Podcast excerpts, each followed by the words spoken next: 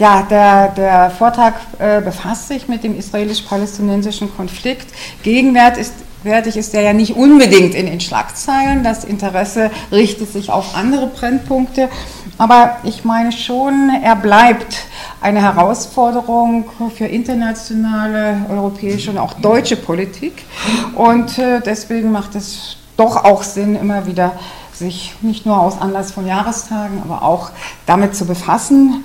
Sage Jahrestage, weil 2017 ist ja irgendwie ein Jahr der Jahrestage. Ich denke da nicht an 500 Jahre Reformation und auch nicht an 100 Jahre russische Oktoberrevolution, sondern an Jahrestage, die mit dem israelisch-palästinensischen Konflikt zu tun haben.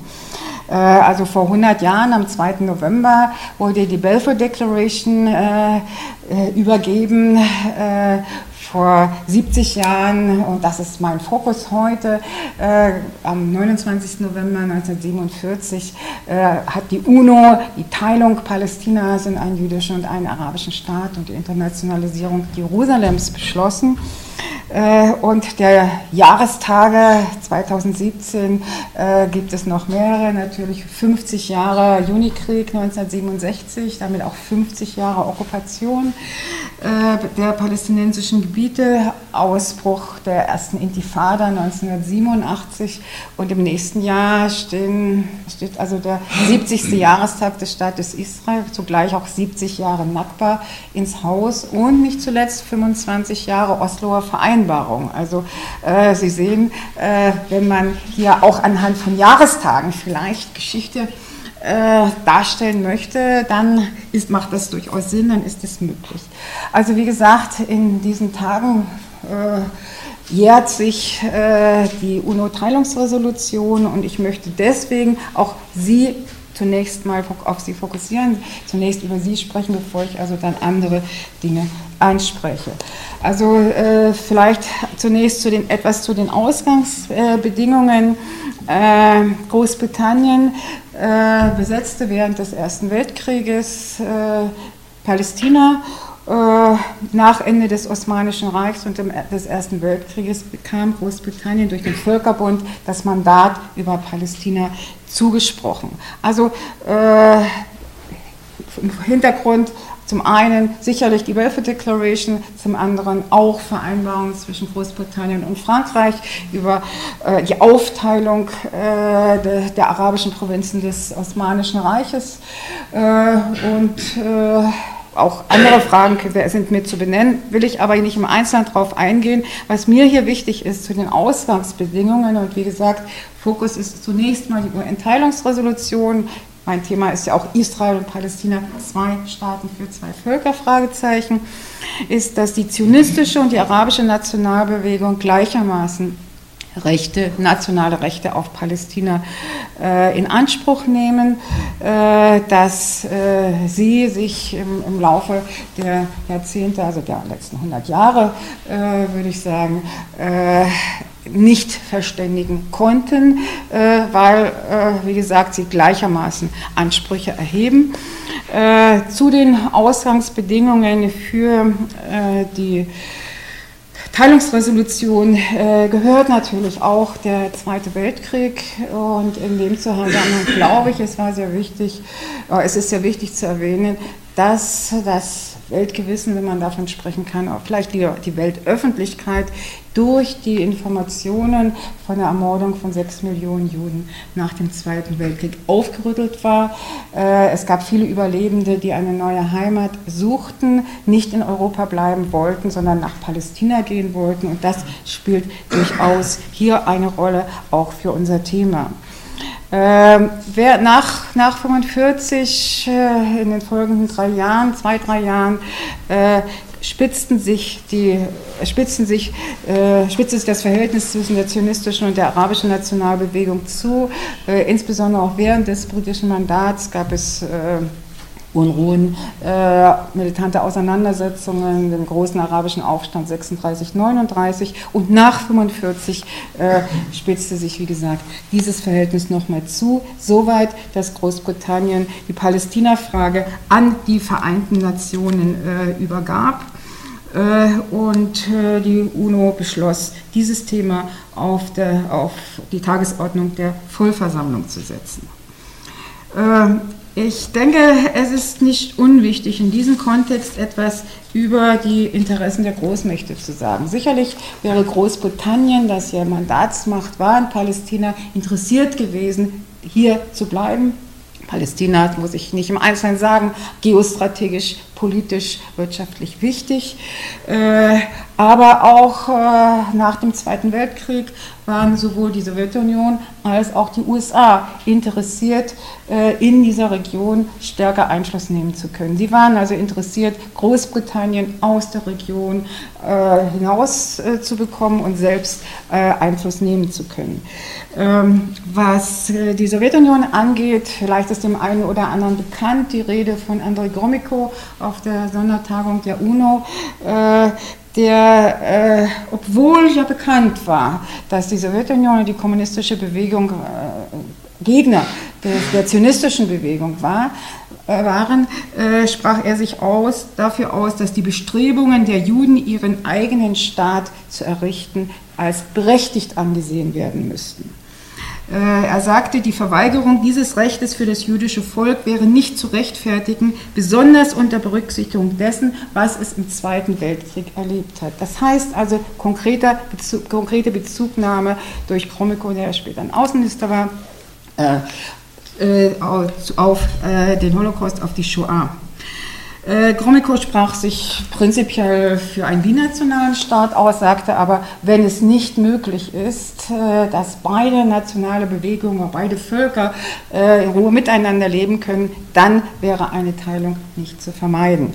Und äh, ich glaube, Stalin war zu diesem Zeitpunkt durchaus interessiert, nach Beendigung der britischen Mandatsherrschaft selbst Einfluss hier auf äh, Palästina äh, zu nehmen gibt es vieles, vieles dazu zu sagen, nicht zuletzt, dass er Emissäre nach Palästina äh, schickte in den Jeschuv, die dann ganz zielgerichtet von Ben Gurion in Kibbuzim geführt wurden, äh, damit die doch dann zu Hause berichten würden, naja, das ist sowas ähnliches wie ein Kolchos. Also hm, durchaus könnten wir Verbündete finden gibt es viele andere Dinge, die zu sagen wären, aber an dieser Stelle vielleicht so viel dazu. Und auch was, was die USA angeht, äh, Sie haben die Palästina-Frage zu diesem Zeitpunkt eindeutig mit Blick auf eigene geostrategische äh, Interessen äh, diskutiert. Äh, ich fand interessant, bei den Dokumenten etwas zu finden, dass im Juli 1947 im State Department äh, ein, Papier, ein Arbeitspapier diskutiert wurde, in dem zum einen betont wurde, man müsse ein sowjetisches Vordringen in der Region unbedingt verhindern, also Kalter Krieg zeichnet sich bereits ab. Äh, und zum anderen, dass auch hier die Option eines binationalen Staates durchaus für möglich gehalten wird. Also ich glaube, dass, wenn wir über Ausgangsbedingungen, über den Kontext sprechen, ist mir immer sehr wichtig, gehört das unbedingt dazu. Äh, was, wie sah es konkret 1947 aus? Äh, das Mandatsgebiet Palästina, äh, also britische Mandatsgebiet Palästina umfasste 25.000 Quadratkilometer. Zum Zeitpunkt, als der Urteilungsbeschluss fiel, äh, lebten hier 1,3 Millionen Araber und 608.000 Juden, also zwei Drittel, ein Drittel der äh, Bevölkerung. Hier vielleicht die Karte des Mandatsgebiets Palästina. Äh, Großbritannien war auch für Transjordanien eingesetzt. Also, aber uns geht es also hier um Palästina zwischen Mittelmeer und Jordan, wenn Sie so wollen. Äh, zur äh, äh Resolution 181 2, 2 bedeutet die zweite Vollversammlung der UNO, äh, gibt es auch eine ganze Menge äh, zu sagen. Äh, man könnte eine Stunde nur über diese Resolution eigentlich sprechen, das will ich aber nicht tun, sondern wir wollen ja auch nach vorn blicken. Was wichtig in dem Zusammenhang sicherlich ist, dass äh, die Vollversammlung zunächst ein Komitee einsetzte, äh, das, das, United Nations Special Committee on Palestine, also die UNSCOP, die Vertreter äh, beider Bevölkerungsgruppen anhören sollten, die vor Ort Befragungen durchführten. Allerdings zu diesem Zeitpunkt bereits hatte das Hohe Arabische Komitee, was von der Arabischen Liga eingesetzt worden war, als Vertreter der Palästinenser, äh, arabischen Palästinenser, äh, die Zusammenarbeit abgelehnt. Äh, die Jewish Agency dagegen und alle Parteien, äh, die äh, im, im Yeshuf, also in Palästina vorhanden waren, äh, waren äh, bereit, äh, mit dieser Kommission zu kooperieren, auch die Kommunistische Partei Palästinas.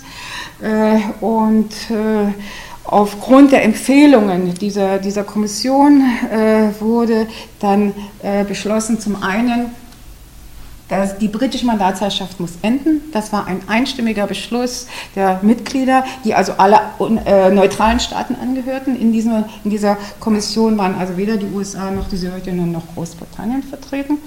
Äh, und dann gab es einen Mehrheits- und einen Minderheitsplan, äh, der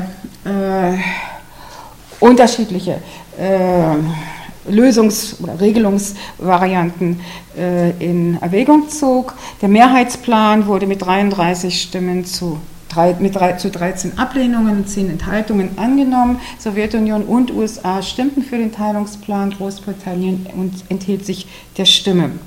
Der Teilungsplan sah vor, dass es einen jüdischen Staat geben sollte auf 56 Prozent des Territoriums. Hier lebten zu diesem Zeitpunkt 498.000 Juden und 407.000 Araber.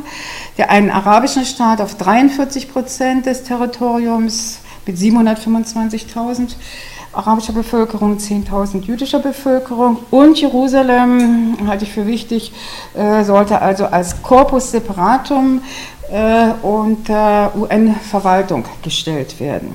Es war vorgesehen, dass eine Wirtschaftsunion gebildet würde.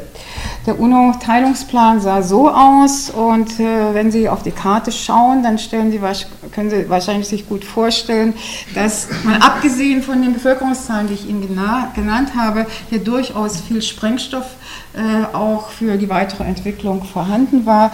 Äh, also äh, drei, es waren also drei Gebiete, die äh, ja nur sehr schwierig miteinander zu verbinden waren, sowohl auf jüdischer als auch auf arabischer Seite. Äh, Corpus Separatum Jerusalem halte ich für wichtig, weil immer wieder also über den besonderen Status von Jerusalem gesprochen wird und der Großraum Jerusalem hier, also das ist die Karte vom UNO-Beschluss, die Originalkarte vom UNO-Beschluss, äh, hier eine äh, Treuhandschaft oder eine Verwaltung durch die Vereinten Nationen vorgesehen war, nicht zuletzt vor dem Hintergrund, dass Jerusalem doch der Ort der drei großen äh, Weltreligionen ist und also allen drei Religionen heilig ist. Und das ist der Minderheitsteilungsplan. Äh, ich weiß nicht, ob Sie den gut sehen können. Ich habe im Moment leider keine bessere Karte da. Äh, also hier sehen Sie, dass es teilweise gar keine Verbindung gibt. Der jüdische Staat ist also der äh, kleiner, sind die kleineren drei Teile, die nicht miteinander verbunden sind. Äh, aber äh, der Minderheitsplan sagt eigentlich äh, auch, es, äh, dass es eine Föderation geben sollte, einen einheitlichen Staat, aber mit bestimmten Verwaltungsfestlegungen. also dieser Plan wurde, wie gesagt, abgelehnt. Der UN-Teilungsplan 181 hatte also diese Karte zur, zur Grundlage. Äh, wir wissen alle, dass der Teilungsplan in dieser Form nicht umgesetzt wurde. Die Arabische Liga äh, erkannte den Teilungsbeschluss nicht an, äh, als der Staat Israel am 14. Mai 1948 auf Grundlage des Planes ausgerufen wurde. Äh, begann auch in derselben Nacht der erste Nahostkrieg mit dem Einmarsch arabischer Armeen nach äh, Palästina. Und äh, nach Ende äh, des, des ersten Nahostkrieges, äh, Frühjahr 1949, ähm, sah die Landkarte etwas anders aus. Bevor ich dazu komme, das ist glaube ich auch wichtig, vielleicht noch äh, ein, ein, ein Wort dazu, dass es nicht nur äh, eine Proklamation des Staates Israel gab am 14. Mai 1948, sondern, das ist weitgehend unbekannt, auch äh, ein arabisches Gremium, das Hohe Arabische Komitee, die Unabhängigkeit ganz Palästinas äh, erklärte in Gazastadt, äh, eine Erklärung, die keine Folgen hatte, äh, und zwar äh, vor allen Dingen deswegen, weil keine der Großmächte äh, diese äh, Erklärung unterstützten. Die Großmächte hatten ja, wie gesagt, die Gründung des Staates Israel unterstützt, also auch die Sowjetunion. Äh, in den USA waren die ersten Staaten, die den Staat Israel völkerrechtlich anerkannten. Äh, und auch die arabischen Staaten unterstützten nicht die Proklamation dieser, dieses unabhängigen palästinensischen Staates. Das war also eher ein symbolischer Akt. Ich glaube dennoch, dass er bei Palästinensern durchaus auch äh, Hoffnungen geweckt hat. Äh, der militante Konflikt in Palästina spitzt sich also zu, und zwar so unmittelbar nach der Teilungsresolution bereits kommt es zu zunehmenden militanten Auseinandersetzungen A zwischen äh, zionistischen Organisationen, äh, der Haganah, der Vorläuferin der israelischen Armee, auf der einen Seite palästinensischen Freistellern auf der anderen Seite, äh, auch äh, gegen äh, britische Einrichtungen richten sich die Aktionen. Äh, aber wie gesagt, nach Gründung des Staates Israel beginnt dann der erste Nahostkrieg. Der erste Nahostkrieg ist auch mit einer äh, äh, mit einem Problem, das wir bis heute äh, zu bewältigen haben, verbunden, und zwar äh, das Problem der Palästina-Flüchtlinge. Etwa 700.000 arabische Palästinenser verlassen und nach, im Zeitraum von der Teilungsresolution bis zum Ende des ersten Nahostkrieges äh, ihre Heimat. Äh, teils fliehen sie, teils werden sie vertrieben. Es gibt also auch viele israelische Historiker, die beide Aspekte äh, durch Dokumente äh, belegen. Äh, und äh, das, den Begriff Nakba haben Sie vielleicht gehört. Äh, er ist das arabische Wort für Katastrophe äh, und beinhaltet also die palästinensische Katastrophe, die mit der Gründung des Staates Israel verbunden ist. Äh, heute äh, gibt es äh, in Israel auch oh, Auseinandersetzungen, würde ich nicht sagen, aber äh, die, Ara die arabische die palästinensische Bevölkerung Israels begeht zum Teil bis heute den Gründungstag Israels nicht als Unabhängigkeitstag, sondern als Nakba, als Tag der Katastrophe, das von den offiziellen Seiten äh, versucht wird zu unterbinden. Ich glaube, nationale Identitäten, nationale Traumata muss man hier einfach doch äh, akzeptieren. Ja, der erste Nahostkrieg endet, äh, wie gesagt, äh, 1949 mit Waffenstandslinien äh, zwischen äh, Israel und den arabischen Armeen. Und wir haben dann von 1949 bis 1967 den Staat Israel in den Grenzen, die Sie hier sehen, äh, anerkannt von der internationalen Gemeinschaft. Es ist häufig bei Dokumenten oder in Artikeln auch von der grünen Linie Israels gesprochen. Das ist also die Grenze Israels äh, von 1949 bis 1967 nach, auf Grundlage der Waffenstillstandslinien. Äh, und äh, das ist also Ausgangspunkt auch für heute nicht wenige Dokumente, die sich mit einer Regelung des Konflikts befassen. Ich möchte an dieser Stelle etwas zu Zäsuren im israelisch-palästinensischen Konflikt sagen.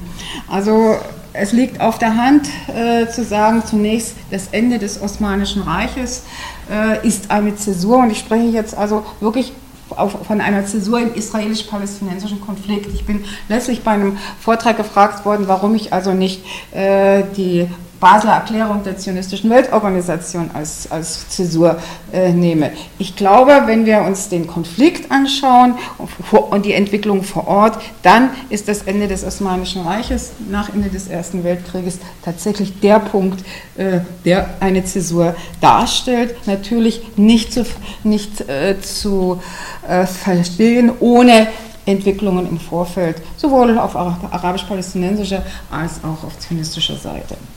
Zweite Zäsur, äh, zweiter Einschnitt für mich die britische Mandatsherrschaft, die also 1922 offiziell beginnt und 1948 mit Beendigung des Mandats also ja, Ende findet. Der Teilungsbeschluss 181, der ja die Grundlage gibt, äh, auch für das, oder die juristische Grundlage gibt für das nationale Selbstbestimmungsrecht von Israel und Palästina. Also die, dieser Teilungsbeschluss, glaube ich, ist nicht hoch genug einzuschätzen, weil äh, auch wenn wir über die Frage zwei Staaten für zwei Völker sprechen, die juristische Grundlage für die Anerkennung des Selbstbestimmungsrechts beider Völker und Bildung eines eigenen Staates äh, finden wir im Teilungsbeschluss 181. Äh, Weitere Zäsur meine ich der Junikrieg 1967, äh, in dem äh, Israel umfangreiche arabische Gebiete besetzt, die syrischen Golanhöhen, das Westjordanland und Ostjerusalem zu diesem Zeitpunkt unter jordanischer Herrschaft, den Gazastreifen, der nach dem ersten Nahostkrieg unter ägyptischer Verwaltung war und die Sinai-Halbinsel, die dann freilich 1982 nach dem äh, den Vereinbarungen von Kim David äh, und dem Sadat-Besuch in Jerusalem, der übrigens gerade jetzt sich auch zum 40. Mal hier gestern oder vorgestern, glaube ich, äh, zurückgegeben wurde. Äh, und äh, die Karte ist deswegen wichtig, glaube ich, weil sie auf der einen Seite zeigt, dass es durch, dass durchaus Gebiete zurückgegeben wurden von Israel äh, dass es aber nach wie vor um die äh, Gebiete, die 1967 äh, äh, besetzt wurden, zum großen Teil geht, wenn, es also, wenn wir also über ja, Regelungsoptionen äh, sprechen. Äh, ein weiterer, die, eine weitere Zäsur ist meiner Ansicht nach die erste Intifada 1987, als sich die Palästinenser in den äh, von Israel 67 besetzten Gebieten erheben äh, Krieg der Steine äh, war damals das äh, Synonym.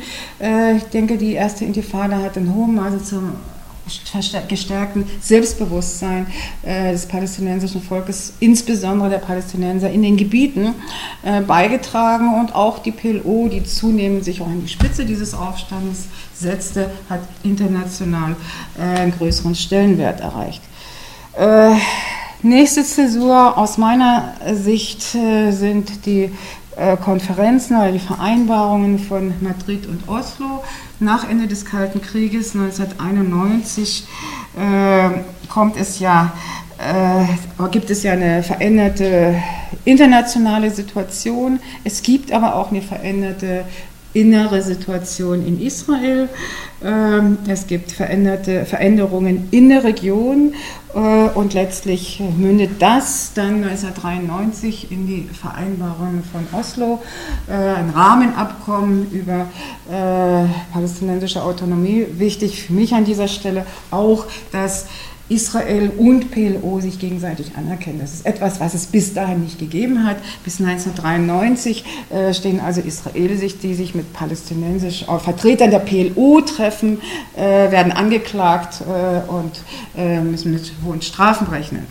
Und umgedreht auch die PLO die meisten Vertreter der PLO sind bis zu diesem Zeitpunkt nicht bereit, sich mit israelischen, israelischen, israelischen Politikern vor allen Dingen zu treffen.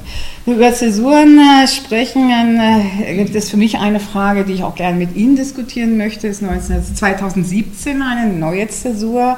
Äh, man könnte sagen, zum einen, äh, ja, es gab die Friedenskonferenz von Paris, die keinerlei Ergebnisse erbracht hat, die aber in ihrem Dokument vielleicht alles nochmal zusammengefasst hat, äh, als Dokument der Hoffnungslosigkeit und Ratlosigkeit bezeichne ich das Dokument eigentlich. Auf der anderen Seite 2017, wir haben eine neue US-Administration und ich weiß nicht, wer von Ihnen in den letzten Tagen jetzt äh, mitverfolgt hat, in der deutschen Presse ist es weniger, aber es soll ja angeblich einen neuen Nahostplan, neue Nahostaktivitäten der amerikanischen Administration geben, äh, von, einer, von einem Dreierbündnis äh, USA, Saudi-Arabien, Israel ist die Rede. Genug Stoff für Diskussionen, glaube ich. Aber wie gesagt, deswegen habe ich hier auch das Fragezeichen gesetzt. Ich glaube trotzdem, Äh, nicht nur, weil mein Buch also von 1917 bis 2017 geht, äh, könnte man das als Zäsur vorschlagen, sondern ich, es könnte durchaus auch mehr dahinter stecken.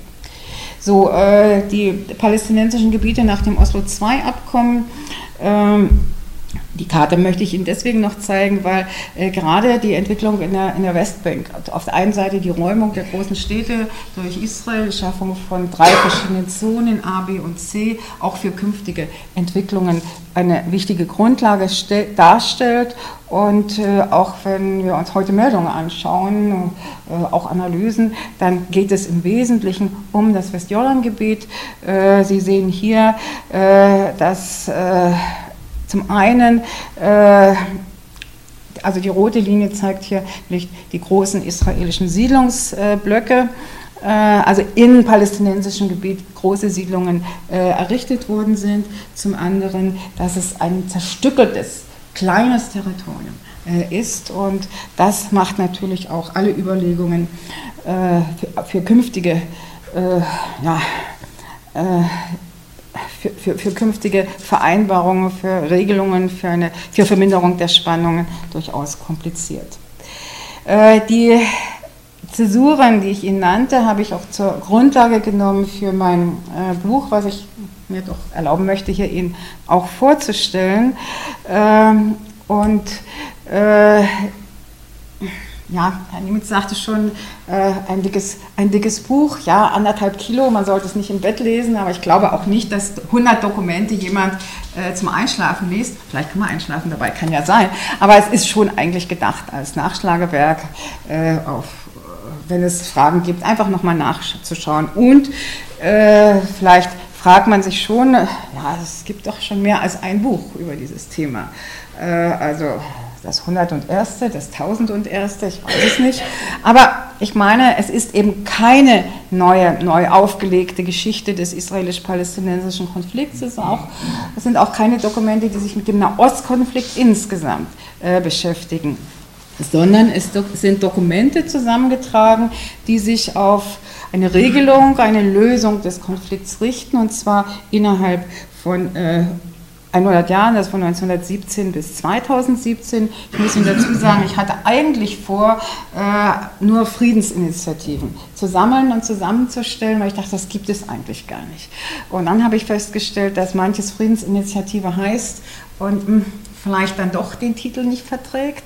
Äh, das heißt also, soll ich die jetzt von mir aus rauslassen oder nicht? Und zum anderen war ich schon der Meinung, also die Entwicklungen, die sich hier äh, abgezeichnet haben, einmal zusammenzufassen und dann auch äh, einzelne Dokumente miteinander zu vergleichen die sind es wert. Es sind aber eben keine Dokumente, die sich jetzt, es sind keine Reden, es sind keine Dokumente, die sich äh, also auch mit den israelisch-ägyptischen Beziehungen zum Beispiel beschäftigen. Also die Camp David-Vereinbarungen sind nur drin, weil es also auch hier um Autonomie für die Palästinenser geht. Also deswegen sind sie also mit drin. Also Dokumente, die sich auf eine Regelung äh, des Konflikts richten.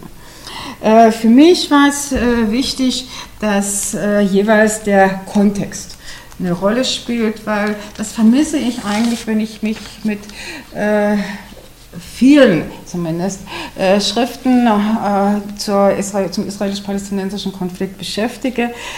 Häufig auch beim Rückblick wird der Kontext außer Acht gelassen. Und ich denke, sowohl der internationale als auch der regionale und nationale Kontext äh, sind äh, sehr wichtig. Also was meine ich damit? Nach dem Ersten Weltkrieg, wie gesagt, äh, gibt es Großbritannien und Frankreich, die interessiert sind, in der Region äh, eine Rolle zu spielen. Nach dem Zweiten Weltkrieg äh, wirkt sich der Kalte Krieg aus äh, auf den Konflikt.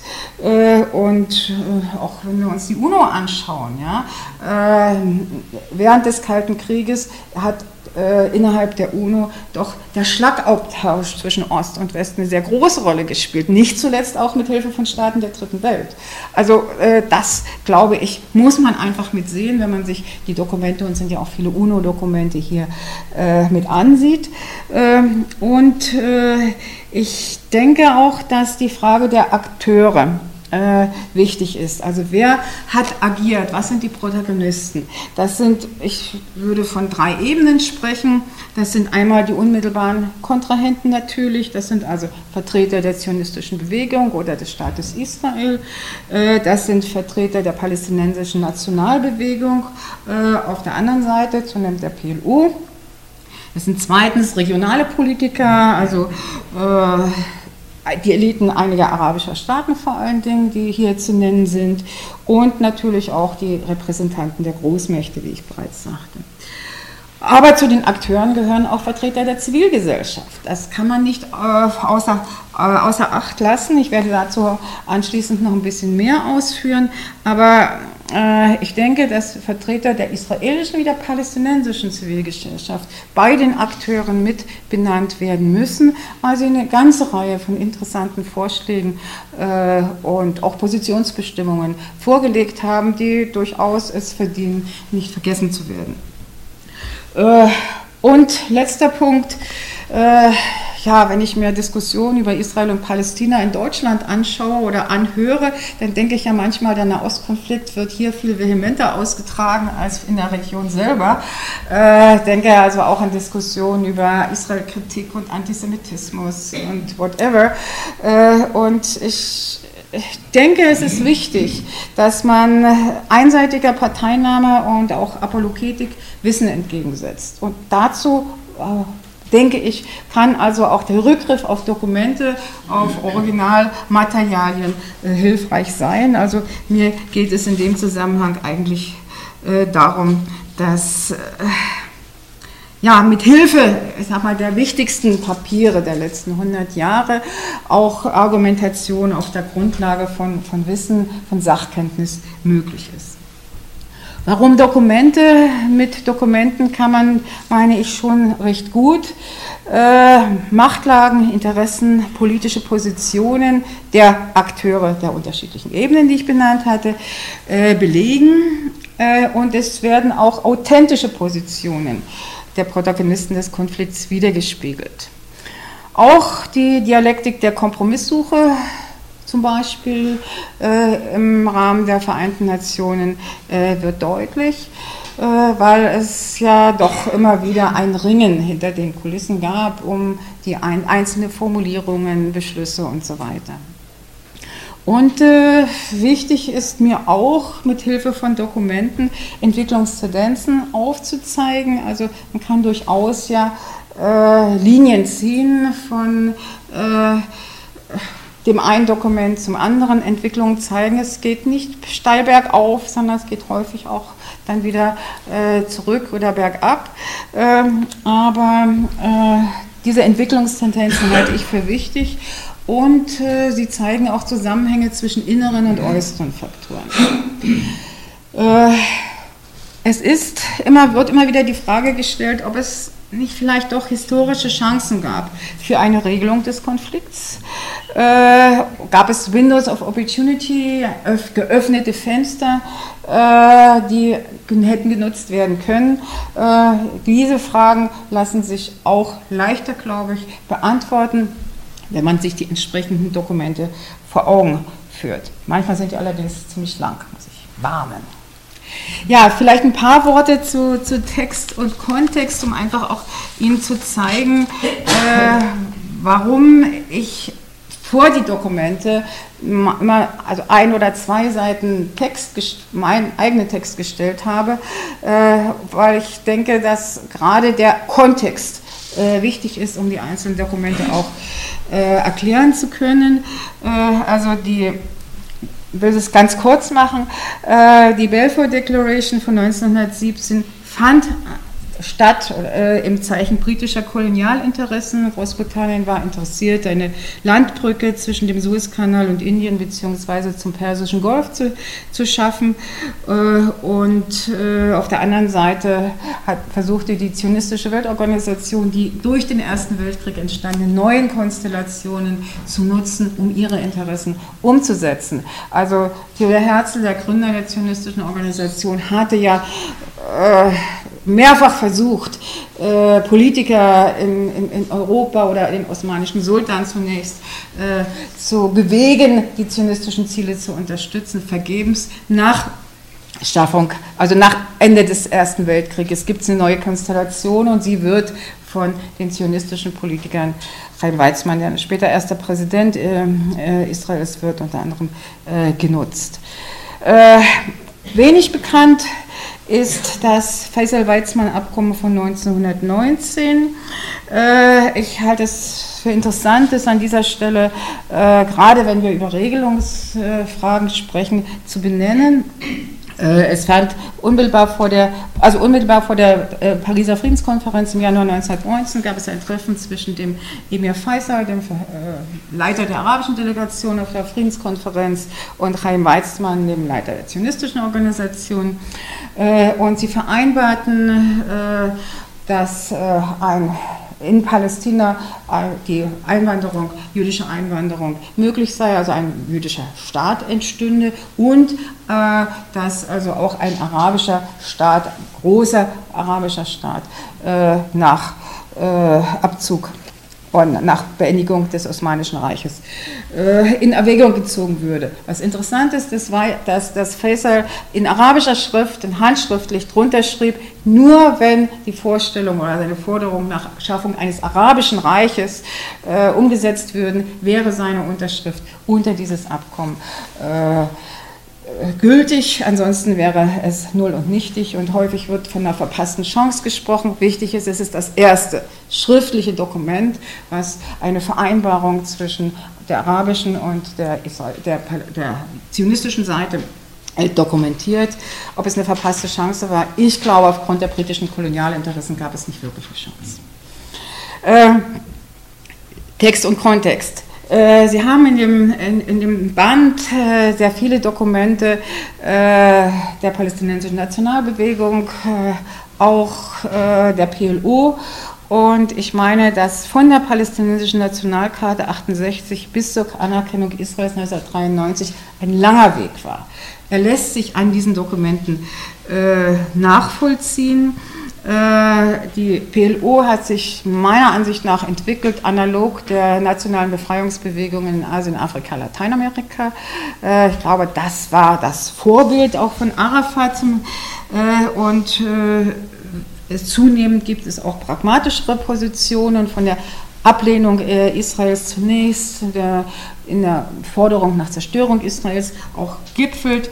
Ähm, aber die pragmatische Entwicklung lässt sich eben auch nachzeichnen. Bei An Arafats Rede 1974 vor der UNO, wo er mit, einer, mit einem Gewehr und einem Olivenzweig äh, kam, äh, bis über erste Intifada und äh, dann nach Ende des Kalten Krieges auch zur Anerkennung Israels kommt. Und da meine ich Pragmatismus, die Patronage der Sowjetunion fällt weg. Äh, nach dem ersten Golfkrieg steht die PLO wesentlich isoliert da. Auf der anderen Seite durch die äh, erste Intifada hat es, gibt es auch ein anderes Kräfteverhältnis innerhalb der palästinensischen Gebiete und das mündet dann letztlich 1993 auch in die Unterschrift von Arafat unter die Vereinbarung von Oslo. Also was will ich hiermit sagen? Äh, Entwicklungstendenzen können Sie anhand der Dokumente sehr gut nachvollziehen, auch was die Arabischen Arabische Liga angeht, also von der Ablehnung zunächst bis dann auch zur Arabischen Friedensinitiative von 2002, wo Israel Frieden angeboten wird, wenn es bereit ist, äh, sich aus den 1967 besetzten Gebieten zurückzuziehen. Und äh, natürlich auch äh, das Verhältnis zwischen inneren und äußeren Faktoren israelischer Politik sind wichtig, ist wichtig in, in Betracht zu ziehen, wenn man sich die vielen israelischen Dokumente die hier drin versammelt sind, anschaut, weil äh, ich denke, die Anerkennung der PLO 1993 ist nicht zu verstehen. Ohne die erste Intifada, ohne äh, den Golfkrieg 1991 und auch ohne das Ende des Kalten Krieges, der, das ja dazu führte, dass etwa eine Million russischsprachiger Neueinwanderer nach Israel kamen.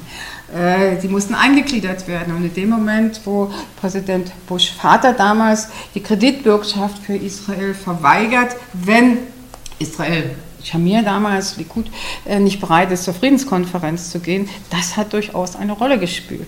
Und äh, die Situation, die innere Situation in Israel führt dann ja dazu, dass 1992 ein eine Wende äh, passiert. Jetzt Rabin wird gewählt, der sicherlich kein Friedensheld war, aber ein strategischer Denker.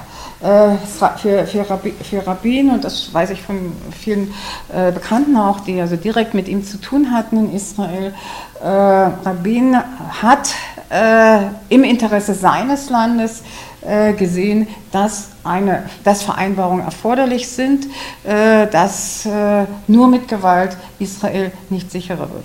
Und seine Ermordung, auch im November, am 4. November 1995, hat den Friedensprozess, würde ich sagen, beendet. Sie hat auch gezeigt, dass in Israel Palästina stimmt auch, aber auch in Israel äh, Befürworter und Gegner dieses Friedensprozesses äh, sehr stark waren. Es gab, gab eine Kluft innerhalb der Gesellschaft und äh, ja, auch wenn wir uns weitere Entwicklungen anschauen, denke ich, muss man diese Entwicklungen äh, im, im Blick behalten. Und ja, Pariser Nahostfriedenskonferenz hatte ich schon gesagt, das kann ich jetzt mehr sparen. Äh, was ich für wichtig halte, dass es äh, über die gesamte Zeit auch im Bemühen gesellschaftlicher Kräfte in Israel und Palästina gab, Kompromisse zu schaffen jenseits der äh, sogenannten politischen Königsebene. Und das beginnt eben nicht erst in den 90er Jahren, auch wenn wir davon natürlich mehr erfahren haben, sondern viel früher. Äh, 1930 äh, entsteht der Brit Shalom, Friedensbund, äh, der sich für einen binationalen Staat einsetzt, der ein Memorandum an die Jewish Agency, die Leitung der zionistischen Weltorganisation, schreibt und hier ein Zusammengehen, eine Kooperation mit der arabischen Bevölkerung äh, in Palästina fordert. Also ein langes Dokument mit vielen konkreten äh, Aspekten und Fragen. Also das lohnt sich einfach, sich nochmal anzuschauen. Und ich habe nicht alle hier aufgelistet, die, die im, im Band versammelt sind, äh, aber ich finde, also für mich war ganz spannend, dass es 1983 zum Höhepunkt des Libanonkrieges äh, ein Treffen gibt zwischen israelischen Friedenskräften und Yasser Arafat und Vertretern der PLO in Beirut. Äh, das heißt also, es war nicht so selbstverständlich, dass äh, die PLO-Führung sich mit Israelis, auch wenn sie aus dem linken Lager kommt, trifft. Das, äh, hier gibt es also ein Dokument, was ich glaube recht, also wirklich spannend und interessant ist. Auch die Erklärung von 2001, 2001 Höhepunkt der zweiten Intifada, das ist ein Zeitpunkt, ich war zu diesem Zeitpunkt auch in Israel.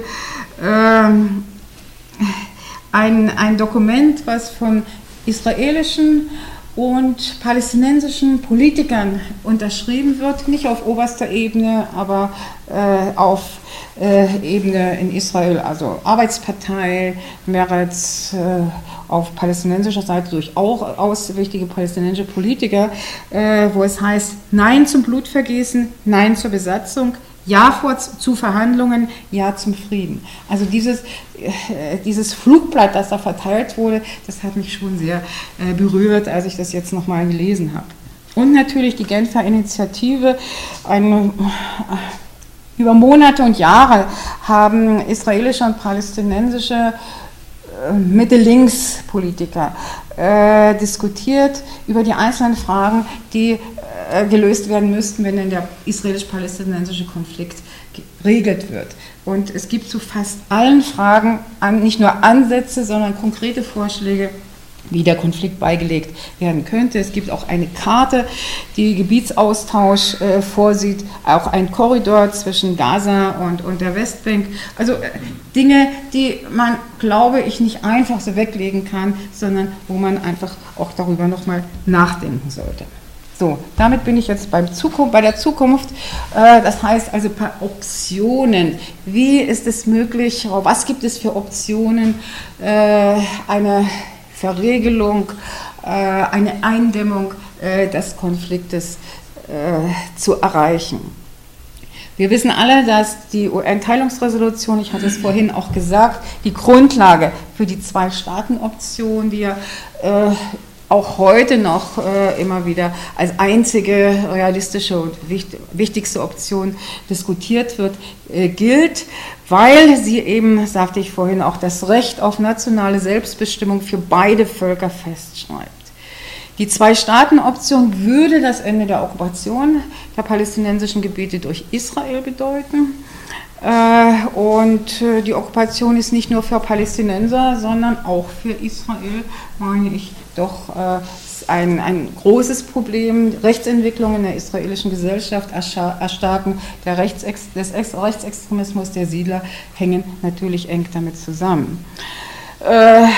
Die Vereinbarung von Oslo und die Folgepläne beinhalten eine ganze Reihe von Vorschlägen, wie territoriale Regelungen auf der Basis der Grenzen von 67 durchgeführt, äh, erreicht werden könnten. Äh, also sie wären oder müssten bei einer Zwei-Staaten-Option die Grundlage sein. Aber äh, sage ich Ihnen kein Geheimnis, das wissen wir alle. Äh, es gibt Hemmnisse für eine Umsetzung. Es ist nicht zuletzt die israelische Siedlungspolitik. Es gibt heute 400.000 israelische Siedler im Westjordangebiet, etwa 200.000 äh, im Großraum Jerusalem.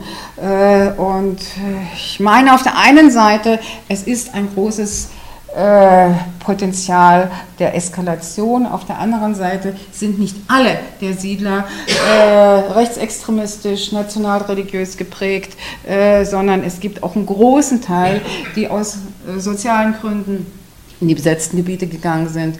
Äh, auch äh, als 2005 Sharon den einseitigen Abzug aus Gaza durchgeführt hat, äh, war es ja möglich, die Siedler relativ ruhig, würde ich jetzt mal sagen, ich war zu dem Zeitpunkt auch dort, äh, aus äh, dem Gazastreifen herauszubekommen. Entschädigung und so weiter haben eine Rolle gespielt. Äh, es ist nicht dasselbe, überhaupt keine Frage. Und trotzdem würde ich sagen, wer, wenn ein Wille da ist, dann gibt es auch einen Weg. Äh, aber äh, ich will auch nicht äh, verhehlen, dass die Skepsis, ob die Zwei-Staaten-Option denn umsetzbar ist, auf beiden Seiten, sprich in Israel und in Palästina, zunimmt.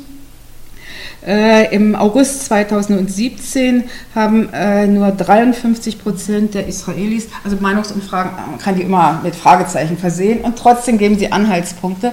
Also 53 Prozent der Israelis, allerdings nur 47 Prozent der jüdischen Staatsbürger haben sich für die Zwei-Staaten-Option ausgesprochen und äh, 52 Prozent der befragten Palästinenser. Diese Umfrage ist für mich deswegen wichtig, weil dasselbe Meinungs- oder zwei Meinungsforschungsinstitute, ein israelisches ein palästinensisches zusammengearbeitet haben, die gleichen Fragen gestellt haben auf beiden Seiten. Äh, aber wie gesagt, es ist eine knappe Mehrheit in Palästina. Es ist auf jüdischer Seite mehr als die, äh, die Hälfte der, der, der Befragten, äh, die für eine Zwei-Staaten-Option noch eintreten. Und äh, ich meine, eben ohne eine Mehrheit in beiden Gemeinschaften wird es nicht möglich sein, diese Zwei-Staaten-Option umzusetzen. Dann natürlich ist auch die internationale Gemeinschaft äh, gefragt, aber ich äh, wehre mich eigentlich äh, gegen Forderungen, die sich nur auf die internationale Gemeinschaft äh, richten, äh, Druck auf Israel auszuüben, äh, um eine Lösung zu erreichen. Weil die Situation vor Ort äh, ist total wichtig. Wenn es keine Mehrheit in der Bevölkerung gibt, dann glaube ich, ist Druck allein kontraproduktiv. Äh, ja, was gibt es für andere Optionen? Ein binationalen Staat als Lösung. Äh, das ist eine Forderung, da gibt es auf beiden Seiten weniger als ein Drittel äh, der Befragten, die sich dafür aussprechen würden. Äh, man muss dazu sagen, es wäre dann also weder ein jüdischer noch ein palästinensischer Nationalstaat, sondern eben ein binationaler Staat. Ja, ich sagte vorhin, Brit Shalom von 1930 hat das bereits gefordert. Äh, aber ich sehe eigentlich hier, wenn ein solcher binationaler Staat geschaffen würde, im Moment nur zwei Optionen. Das eine, ein binationaler, demokratischer und säkularer Staat für Israelis und Palästinenser, das fordern die Linken. Ich halte das äh, aufgrund der Schwäche der israelischen, äh, auch palästinensischen Linken, äh, für unwahrscheinlich. Und die zweite Option, äh, die mag ich auch nicht äh, wirklich äh, befürworten, weil es wäre ein israelisch dominierter jüdischer Nationalstaat, der entstehen würde durch die Annexion des Westjordanlandes. Und das ist, lassen wir uns darüber sprechen. Und ich denke, dass in dem Fall eine gewaltförmige Zuspitzung des Konflikts vorhersehbar wäre. Äh, leider äh, tendiert die aktuelle Entwicklung durch Facts on the Ground eher in zweite Richtung. Und dennoch glaube ich, äh, dass auch das sehr viele Fragezeichen hat, weil ein binationaler Staat auch unter Dominanz der Rechten äh, sehr viele Probleme mit sich brächte, weil es könnte entweder ein jüdischer oder ein demokratischer Staat sein. Die, die, die, die Ent, äh, Bevölkerungsentwicklung im Moment ist schon so, dass in diesem gesamten Gebiet etwa Parität da ist zwischen jüdischer und palästinensisch-arabischer Bevölkerung. Das heißt also, wenn äh, die israelischen Nationalisten, die ja nun mal äh, in der Regierungsverantwortung sind, ihr Ziel eines zionistischen Staates umsetzen wollen, äh, dann äh, werden sie keinesfalls mit äh, gleichen Rechten auf den unterschiedlichsten Ebenen äh, auch für die Palästinenser einverstanden sein. Auch sozioökonomische Disparitäten, die es ja gibt auf nationaler Grundlage, also in Israel und Palästina, äh, werden sich bei einem solchen binationalen Staat, egal ob A oder B, nicht ohne weiteres auflösen, sondern ich würde befürchten, dass es dann also auch eine Zwei- oder Dreiklassengesellschaft weiter gibt. Und nicht zu übersehen sind doch auf beiden Seiten Nationalismus, religiöser Fanatismus äh, und auch nicht zuletzt die insbesondere in den letzten 20 Jahren auch angewachsenen äh, emotionalen Befindlichkeiten, Misstrauen, Furcht, Hass, können sie, sie müssten überwunden werden, um einen äh, lebensfähigen binationalen Staat zu schaffen. Äh, es ist nicht zu erwarten, dass das sehr schnell passiert. Wenn ich über Lösungen und Regelungen spreche, dann will ich dazu sagen, auch äh, ich erwarte nicht, dass eine der Optionen morgen umgesetzt wird, sondern das sind natürlich auch Dinge für mittelfristige Entwicklungen.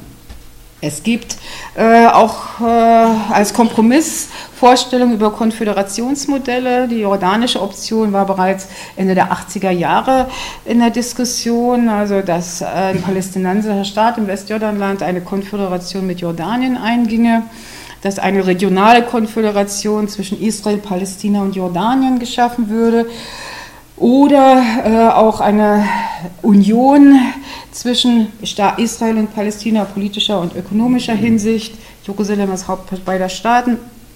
Also es gibt da eine ganze Reihe von, von Vorstellungen. Eine Definition beider Staaten nur über die Staatsbürger halte ich für sehr unwahrscheinlich, dass das äh, überlebensfähig wäre. Aber wie auch immer, für alle Konföderationsmodelle den Hintergrund bildet eine Zweistaatlichkeit. Das heißt, eine Konföderation, eine Föderation ist nur möglich, wenn es denn zwei Staaten äh, gibt. Ich kann mich gut erinnern, dass ein palästinensischer Politiker zu mir mal sagte, also äh, wir werden nicht auf unsere nationalen Rechte verzichten.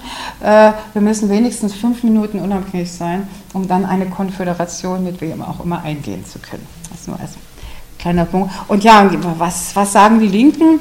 Äh, es gibt seit 2015, also seit zwei Jahren reichlich, äh, eine Initiative, die sagt, zwei Staaten, ein Heimatland, Heimatland steht mit den Nordmolet Achat. Äh, das heißt also, sie, es ist schon relativ nah an diesem Kompromissmodell, aber auch geht weiter. Also fordert, dass zwei souveräne Staaten auf Grundlage der Grenze von 1967 geschaffen werden, es aber offene Grenzen gibt äh, es, das eigene Einwanderungs- und Staatsbürgerschaftsgesetze äh, existieren. Was ich für interessant halte, dass Sie äh, drin haben, dass palästinensische Flüchtlinge entschädigt werden, aber auch äh, Juden aus dem arabischen Raum, äh, die nach Israel eingewandert sind oder von dort weggehen mussten. Und äh, Sie appellieren in diesem Papier, was Internet finden, äh, dass ähm, eine Umsetzung nur mit Unterstützung der Vereinten Nationen, der EU, der Arabischen Liga, also mit Mächten von außen möglich ist. Äh, es gibt vielleicht aber ganz andere Fragen, die zu stellen sind, wenn man sich, wenn man die Zukunft im Blick hat. Äh, ein oder zwei Staatenregelungen sind sie nicht doch Ausfluss europäischen Nationalstaatsdenkens Sind sie mittel- und langfristig die einzigen Optionen? Welche Rolle spielen künftig Großmachtinteressen? Großmachtinteressen meine ich jetzt nicht nur USA und europäische EU vielleicht, äh, sondern ich meine auch Saudi-Arabien. Also Mächte in der Region. Wie entwickelt sich das innenpolitische Kräfteverhältnis in Israel und Palästina? Wir gehen häufig davon aus, gerade über Israel sprechend, äh, dass die Rechten äh, dominant sind und dominant bleiben. Äh, ich setze irgendwie trotzdem immer auch noch auf die demokratische Mitte in Israel. Ich denke, sie ist wichtig. Reuven Rivlin, Likud-Politiker, Staatspräsident, äh, war lange Sprecher der, der Knesset, hat vor einiger Zeit eine Rede äh, gehalten, wo er große Furcht vor einem Ende der israelischen Demokratie, der demokratischen Verfasstheit äußerte. Und ich glaube, wenn diese Kräfte stärker werden, egal wo, in welcher Partei sie verortet sind, dann äh, lässt sich natürlich hier doch auch nach vorn gerichtet etwas Positives noch äh, erwarten. Aber Nationalismus, Religion, das sind zwei, zwei Größenordnungen, die in Israel und Palästina eine sehr wichtige Rolle spielen. Und äh, kurzfristig wird sich das nicht ändern. Äh, mittelfristig, langfristig, Fragezeichen. Äh, wichtig erscheint mir auch die Frage, wenn ein Umdenken erreicht werden soll im Interesse eines einer Lösung, dann äh, muss man vielleicht Stimuli finden. Das heißt also ein Kosten-Nutzen-Denken. Wenn sich die Okkupation nicht mehr rechnet, wird sie vielleicht beendet. Wenn, äh, was aber für Stimuli sind möglich, kann die EU vielleicht an der Stelle äh, etwas tun. Herr Aretz schrieb irgendwo, ja, man müsste den Israelis und Palästinensern äh, ein EU-Passport anbieten. Äh, weiß nicht, ob die Verfasstheit der EU äh, das hergäbe. Ich glaube eher nicht. Aber es gibt in diesem Zusammenhang einfach Überlegungen, äh, was man an positiver Option, nicht nur an Druck anbieten könnte. Ich möchte zusammenfassen. Wenn man, wenn man, sich die Dokumente der letzten 100 Jahre oder die Entwicklung der letzten 100 Jahre anschaut, dann äh, haben nicht nur Konfrontation und Kriege äh, die Entwicklung äh, somit bestimmt, sondern es gab auch immer wieder Regelungsansätze. Das ist, denke ich, eine ganz wichtige Frage. Auch das israelische-palästinensische Verhältnis hat sich stetig verändert. Die ungelösten Streitfragen, die es vor 20 Jahren gab, gibt es nach wie vor. Aber es gibt für fast alle dieser Fragen bis zum großen Teil bis ins Detail ausgearbeitete Lösungsmöglichkeiten. Äh, wir sollten nicht vergessen, wenn wir nach vorn schauen, dass Veränderungen, auch Paradigmenwechsel im Nahen Osten gegenwärtig stattfinden. Ich denke eben gerade an diese Allianz USA, Saudi-Arabien, Israel möglicherweise. Äh, das dürfte sich auch auf den israelisch-palästinensischen Konflikt äh, auswirken. Und ich befürchte, in dem Maße, wie der Spielraum für demokratisch legitimierte Kompromisse kleiner wird, wächst die Gefahr für einen erneuten militärischen Konfliktaustrag. Also letzter Satz, im Interesse beider Völker, aber auch vor dem Hintergrund europäischer und nicht zuletzt deutscher Geschichte, halte ich eine Einhegung des Konflikts für dringend erforderlich. Ich spreche bewusst nicht von Lösung des Konflikts. Ich glaube, es wird keine Lösung geben. Es wird eine Konfliktminderung möglich sein, eventuell, wenn wir positiv denken. Äh, es, es wird eine Einhegung der Spannungen möglich, geben, möglich äh, sein. Äh, aber eine Lösung des Konflikts halte ich, also das Wort halte ich für falsch. So. Und ja, wenn man auch als Politiker, als Nahostwissenschaftler, nach vorn denkt, dann denke ich, ist es vielleicht nicht schlecht, auch bisherige Erfahrungen und Regelungsansätze mit in die Überlegungen einzubeziehen, weil auch aus misslungenen, misslungenem Verhandlungsbemühen kann man natürlich Schlussfolgerungen ziehen, kann man Lehren ziehen. Sagen wir mal so, die Hoffnung stirbt zuletzt. Vielen Dank.